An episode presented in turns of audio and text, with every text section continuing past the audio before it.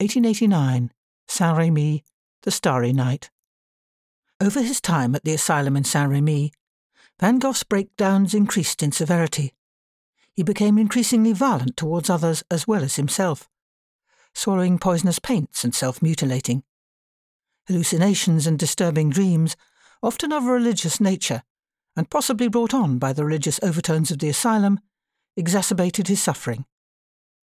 The view from the asylum over the township of Saint Remy is depicted in The Starry Night. The foreground cypress dominates the magical night sky, with its swirling clouds and yellow crescent moon and stars, while the small steeple in the background gives the scene depth. The intensely emotional, fluid brushstrokes and rolling sky reveal a deeply troubled mind, yet do not convey despair